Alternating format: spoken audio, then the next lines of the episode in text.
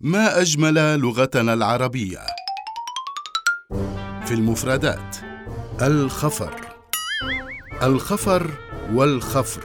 والفعل خفر يخفر اخفر خفرا. ضرب من الحراسة. كقولك خفره في داره حماه. وأمن وجوده أجاره. خفرت القوارب الحربية السفينة حمتها من كل اعتداء. وواحدهم خفير والجمع خفراء وخفر.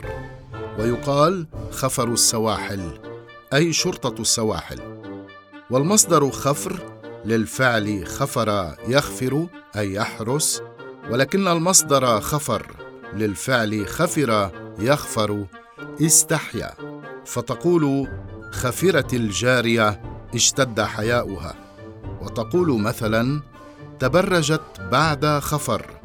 اذا الخفر بفتحتين شدة الحياء والخفر أيضا الحراس. يا لعبقرية هذه اللغة والخفير تعني الحارس.